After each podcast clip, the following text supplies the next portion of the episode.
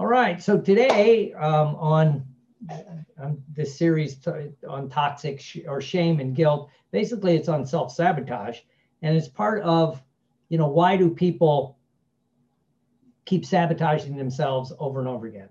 You know, last week we talked about, you know, what is shame? What is shame? What's the difference between shame, you know, and guilt? And there's different levels. And to me, it's just words. And again, being in neurolinguistics, we always talk about words.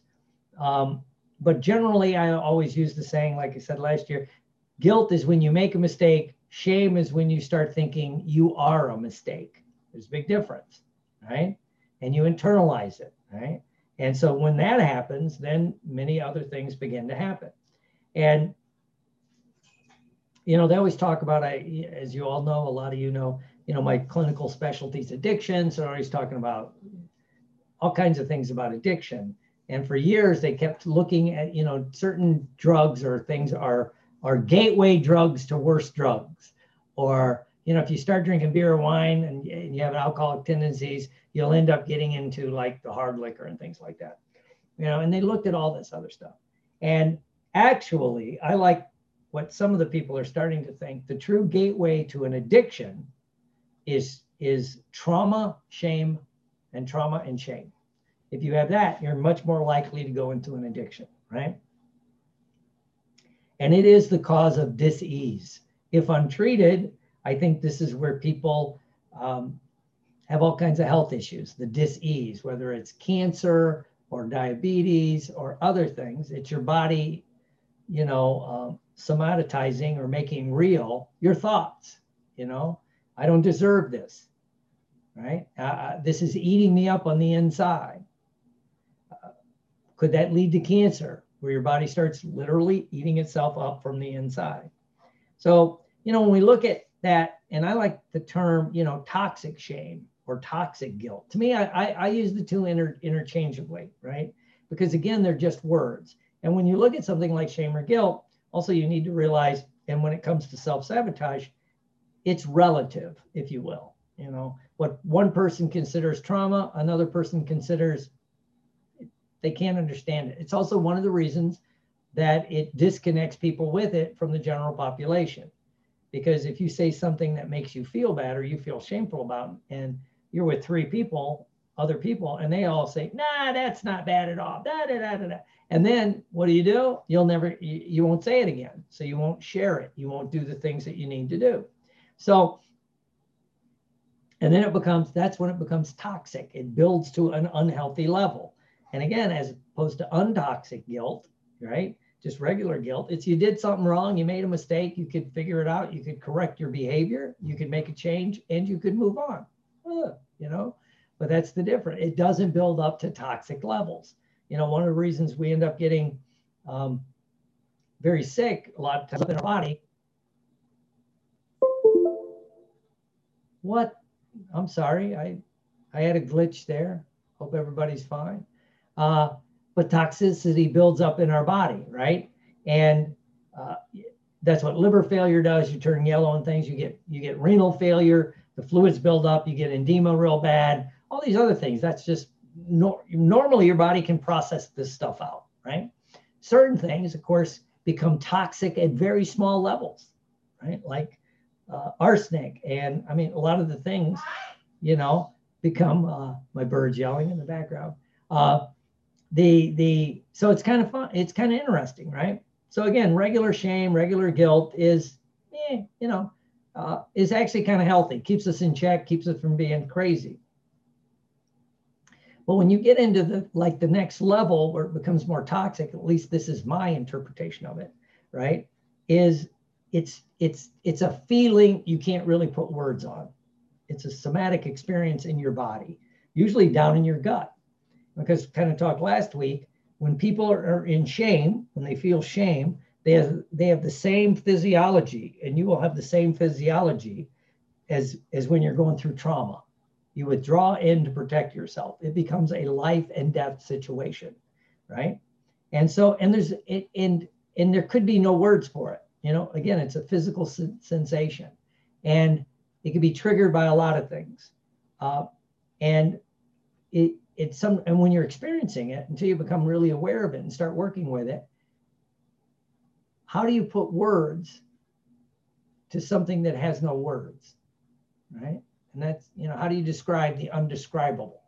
You know, and a big trauma is like that. People have been through, you know, horrific events. If you've lived through a, an active hurricane, you, you've experienced combat, you've been in a bad car wreck, you experienced interpersonal crime, uh, or you saw it up close, so you, you kind of lived through it with the person, so to speak. And that's the first thing people really talk about is, is how do you describe it? And then people say, I can't put words to it. They say stuff like that. So they, and then as therapists, as change agents, when people try to help, they put their words on it that the other person may just agree with because there's no words. Now the word, but the words may not really fit. So, you know, and every once in a while you'll see on a, a, a, a TV cop show and they'll get it right because the detectives or the cops will be talking to somebody who's been through something bad and they can't describe it. And they try to help walk them through it, right? Um, I know I, I, was talking to someone that uh, uh, that helps people get ready for trial, and that's they prep you so you can describe basically the undescribable, right? So that's what happens. But again, it's all relative, right? And, and again, what you might feel that was that impacted you horribly, and you and, and you buried, and you become toxic. Uh, other people, eh, it's no big deal. And of course, it's always easier to minimize other people's pain, right? It's always easier to minimize other people's pain. You know, um, and then you know, and and and as we said last time, it starts manifesting itself in other ways. Sometimes it manifests itself is uh, when you internalize it, leads to self-hatred, self-lo- self-loathing, and, and low self-worth.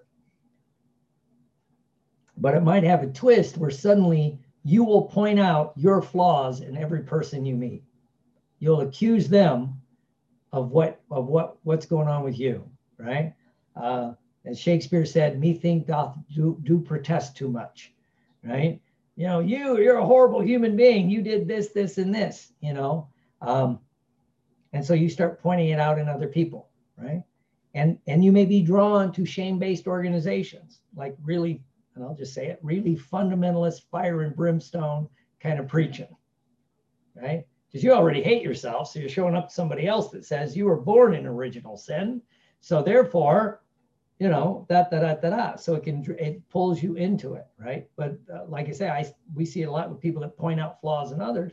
And again, how many times have we seen um, politicians and preachers, the P's, you know, they're they're morally superior and they point this out and then we get the expose that you know like the the the the, the one fundamentalist preacher that would route and raise millions of dollars run around the country you know god hates faggots god hates gay people they should all burn in hell and die da, da, da, da, da. and he did all this all over and then it came out you know he was uh, and also like drug addicts the morally weak he was really pious and of course he was doing crystal meth and uh, picking up young male hookers, right?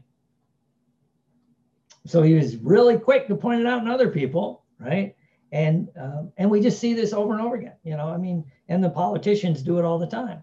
I won't mention recent ones. Let's go back a little ways because my favorite is like when uh, uh, Bill Clinton was being when when he had his interpersonal problem and he had an affair with a I stress 24 year old young woman, right?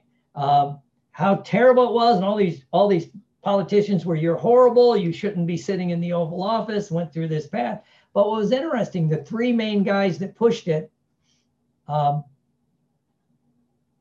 all basically got outed for doing even worse things. You know, Newt Gingrich, the morally superior Newt Gingrich, you know, cheated on every one of his wives with his next wife and his second wife. While the Bill Clinton stuff was going on served divorce papers on his wife as she was coming out of chemotherapy. And he didn't even show up. He sent his assistant. And he wouldn't talk to her unless there was a lawyer in the room after that point, right? And yet he was raking Bill Clinton over the coals. And the other one, of course, was uh, Henry Hyde. he was the Speaker of the House and all that. Of course, he ends up serving 15 years for raping the young men that were his wrestlers, he was a wrestling coach, right? So it's easy to point it out in others, especially if you have that shame or guilt in yourself, you know. And a lot of people uh, uh, that that either don't have it or work through it, eh, you know, it's kind of interesting. And again, it's that because you're you're presenting a mirror. So when you think about this, it begins if you have this toxic stuff, as I would call it, uh, you can't allow yourself to feel. You get to the point you can't allow yourself to feel, right? And if you do, you can't express it, right? And this can come from a lot of areas, but a lot of this, I think, and this is my presupposition, it, it comes if, from one of two places. A, from trauma at, at, at any time in your life, right? But it especially comes from when you're young, especially before you have words, before you were able to process words, because obviously you're processing feelings when you're a, a kid. Um, and so certain things kind of get into us and we don't know how to, it, it becomes very damaging, if you will. You know, like, um, you know, you're, the kid may hear things like, children are to be seen and not heard. What does that, what, what does that internalize into? Don't speak, you know, we don't, we don't want to hear from you. Don't speak, right? Um, people may say, and I always say parents or authority figures may say, um, you shouldn't feel that way. Right? You shouldn't feel that way. Well, you feel what you feel. But if you're being told you shouldn't feel that way, you begin to not trust your feelings. Right?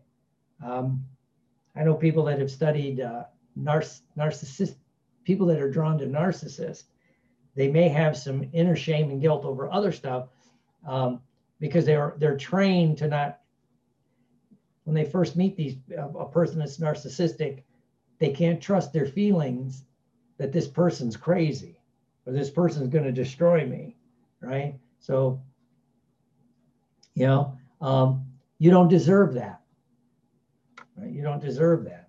So that gets internalized and then especially it can compound uh, so it, you hear that when you're a little kid you know, you don't deserve that. You don't deserve that, right? Good things. Little kid wants something, and I want this. No, you don't deserve it. You, you know, uh, so you start feeling that. Then what happens later on in life? If you ever experienced a trauma, car wreck, you were attacked, you go into a bad situation.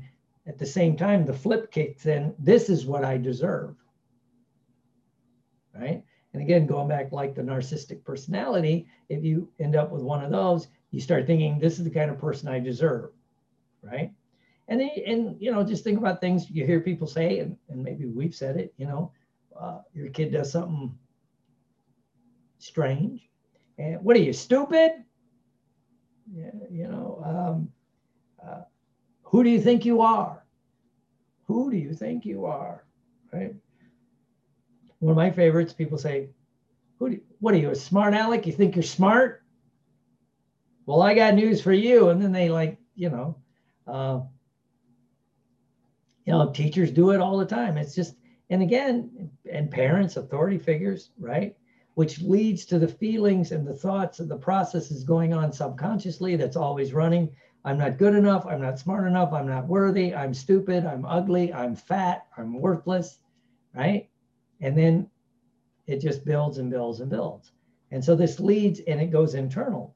And again, when it starts happening, you withdraw and then what and you see it with people that will shun any kind of attention right because you don't want people looking at you right uh, and maybe it comes from your child again your childhood that you know seen and not heard uh, don't draw attention to yourself whatever you do don't draw attention to yourself right and then you know, and usually that'll start to flip where you seek it drastic, you seek it desperately, and then if you get it, you run away. Right? And it, and and so so these it leads to all kinds of physiological issues, dis-ease, dis discomfort constantly, you know, all the all the health issues that we can get but it, it's very common in addictions because you're you're anesthetizing the feelings that you don't know how to process.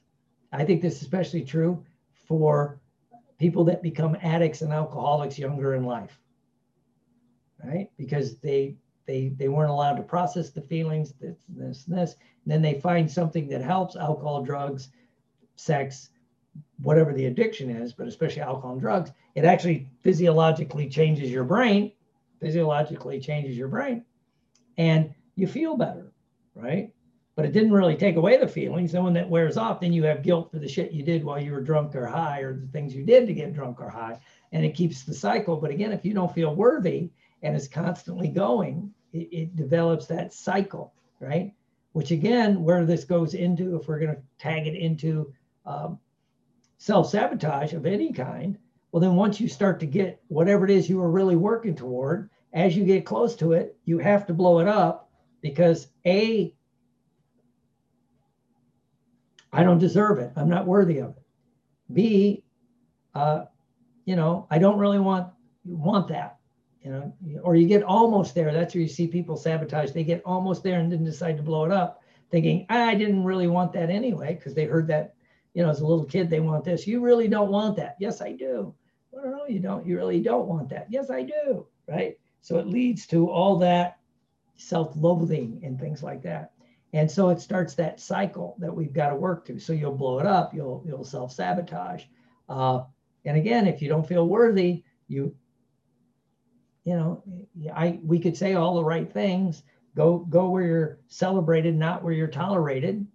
But if you don't feel worthy, you're not good. You're not going to go there, and so you'll sabotage it. I see it in addictions where people start to get better.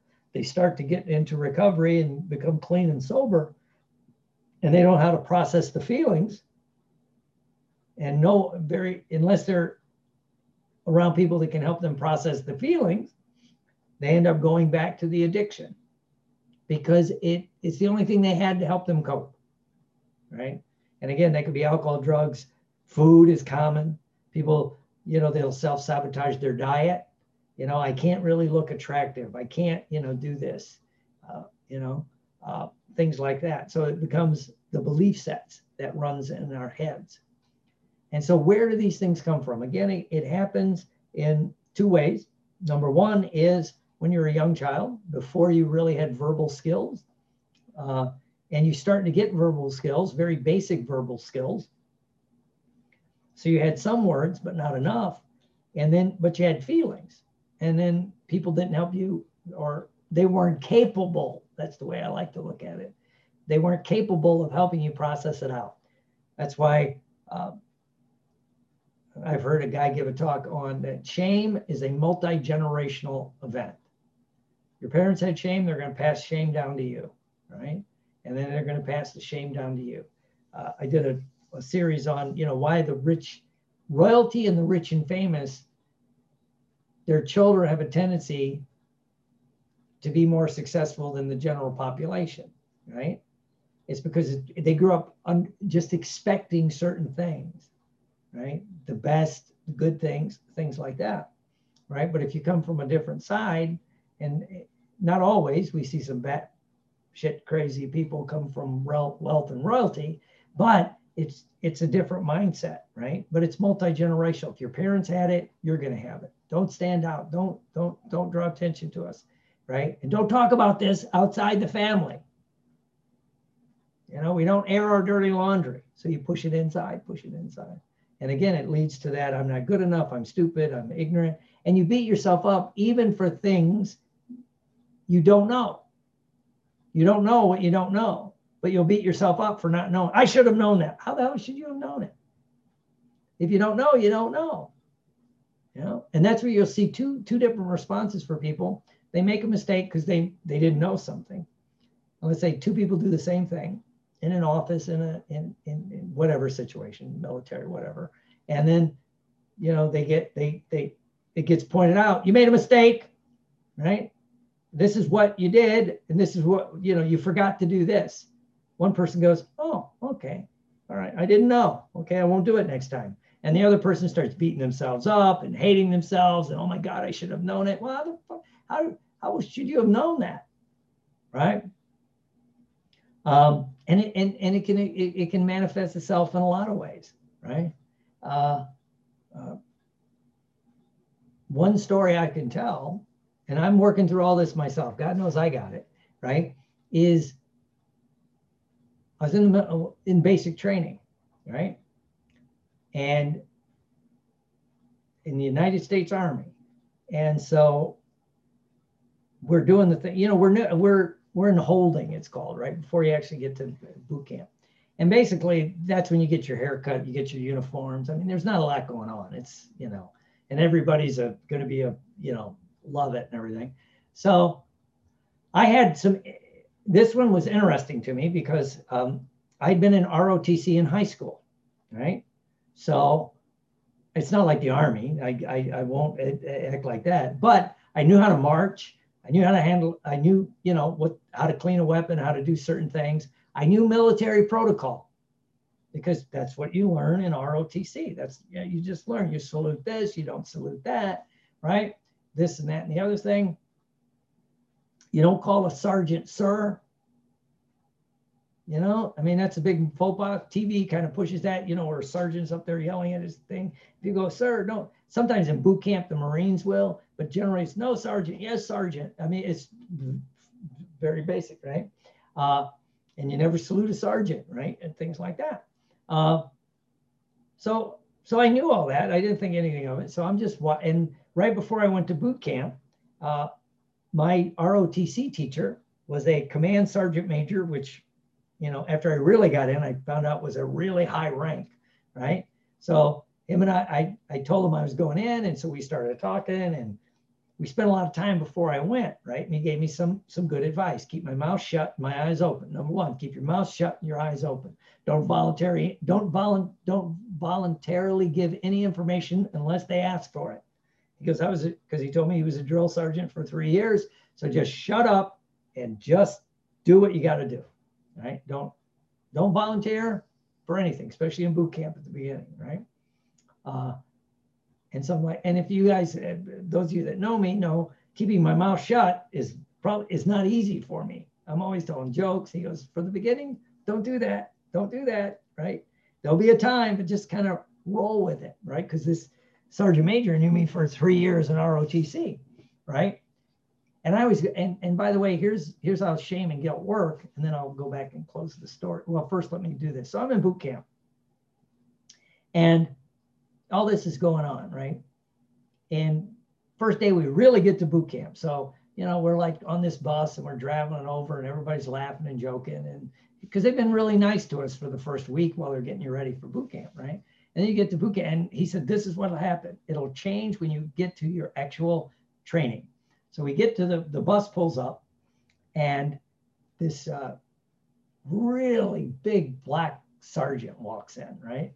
And so he's, and they do that purposely. He's like six four. He's got that drill sergeant hat. He's a huge guy. He comes on the bus and he's in power. Everybody's sitting there and they're still laughing and joking. And I'm sitting there and I'm quiet. I'm like, okay, now it's time to be quiet, you know. And he starts very nice, you know, gentlemen, I'm glad you're here. Da, da, da, da, da. And then, and then, you know, some guy guys, yeah, man, we're gonna be the best, you know, the the best platoon you ever had. And I remember he walks up to guys, you're gonna be the best. Oh, he's yeah, you know, and he says that guy, and they still do this. I don't care what they say. Grabs him by the scruff of his neck, throws him out of the door. and starts screaming at everybody, get off my bus. You're on my bus. You don't deserve to do that, da, da, da, da. You know, and everybody's screaming. It was funny as stuff, right?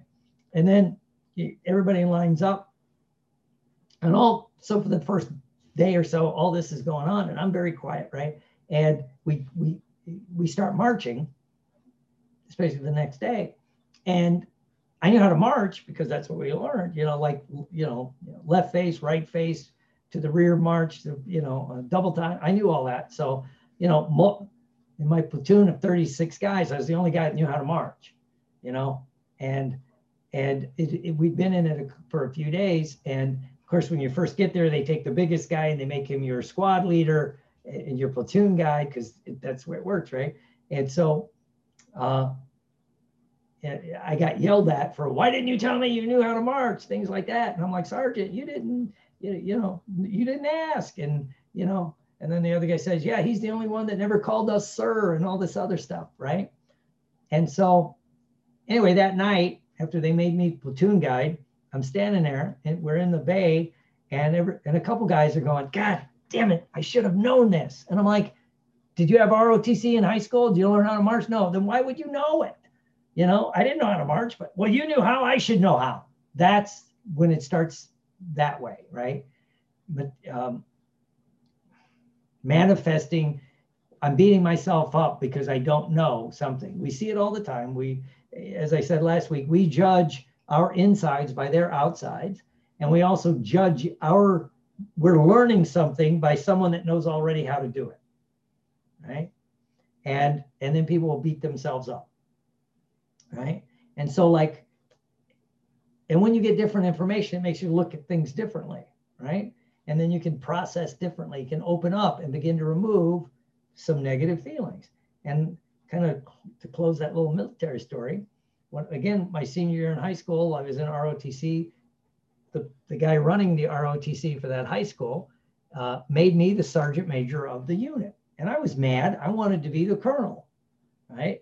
And so I, I didn't really, I didn't say anything. I'm like, whatever. And, but I was kind of mad, right?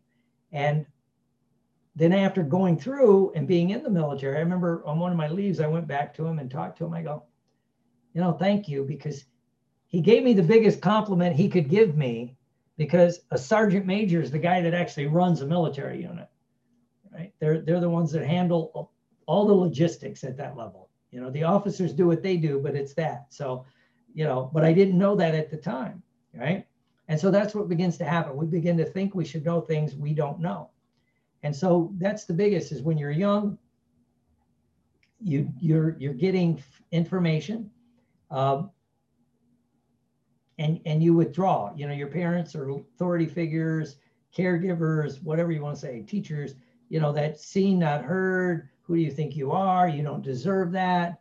Da, da, da, da, da. Sometimes people are just mean. Let's face it, you're worthless. You, you know, you're a burden on my life. My life would be better without you. I mean, when you hear that, you begin to internalize it. And the other time I think it can begin to happen is as much, it can happen while you're in the womb. So you have no, especially, I don't know exactly what trimester it would happen, but I think quite young, you're you're being and it, and you're forming and you have feelings, you have sensations. Babies move, right? After forget what it is, 28 days, they start moving. And so there's this stuff going on, right? And they can feel the emotions of the mother. Right? That we know that now, right? I mean, it's passed through and all, all the neurochemicals that are released when stuff's going on. And as much as we'd like to think, when um, your parents heard the news they were going to have a baby, that it was like a Hallmark movie and everybody had, you know, cake and champagne, uh, maybe it, it didn't quite process that way at the beginning. Now, I'm not saying your parents end up not loving you and doing that, but it's like, why now? Right? Or how did this happen? Da da da da da, right? Because budget's tight, you know, you're living in a one bedroom apart walk up or whatever and now you're going to have a baby. Oh my god what do we so you know maybe the kid you, you begin to process some of those feelings even before you're born right? And so next week we're going to talk about i think things we can do to help some of this but part of it is realizing you know where it comes from and it's endemic. It's endemic. You know it's it's cross cultural uh, and again, people beat themselves up uh, and carry it inside. So again, next week, we're going to talk about um, some techniques and tips for overcoming shame and guilt and uh, how to move beyond it, how to move on the dis-ease uh, that shame and guilt cause, whether it's addiction or uh, uh, physical issues, things like that. So that's what we'll talk about next week.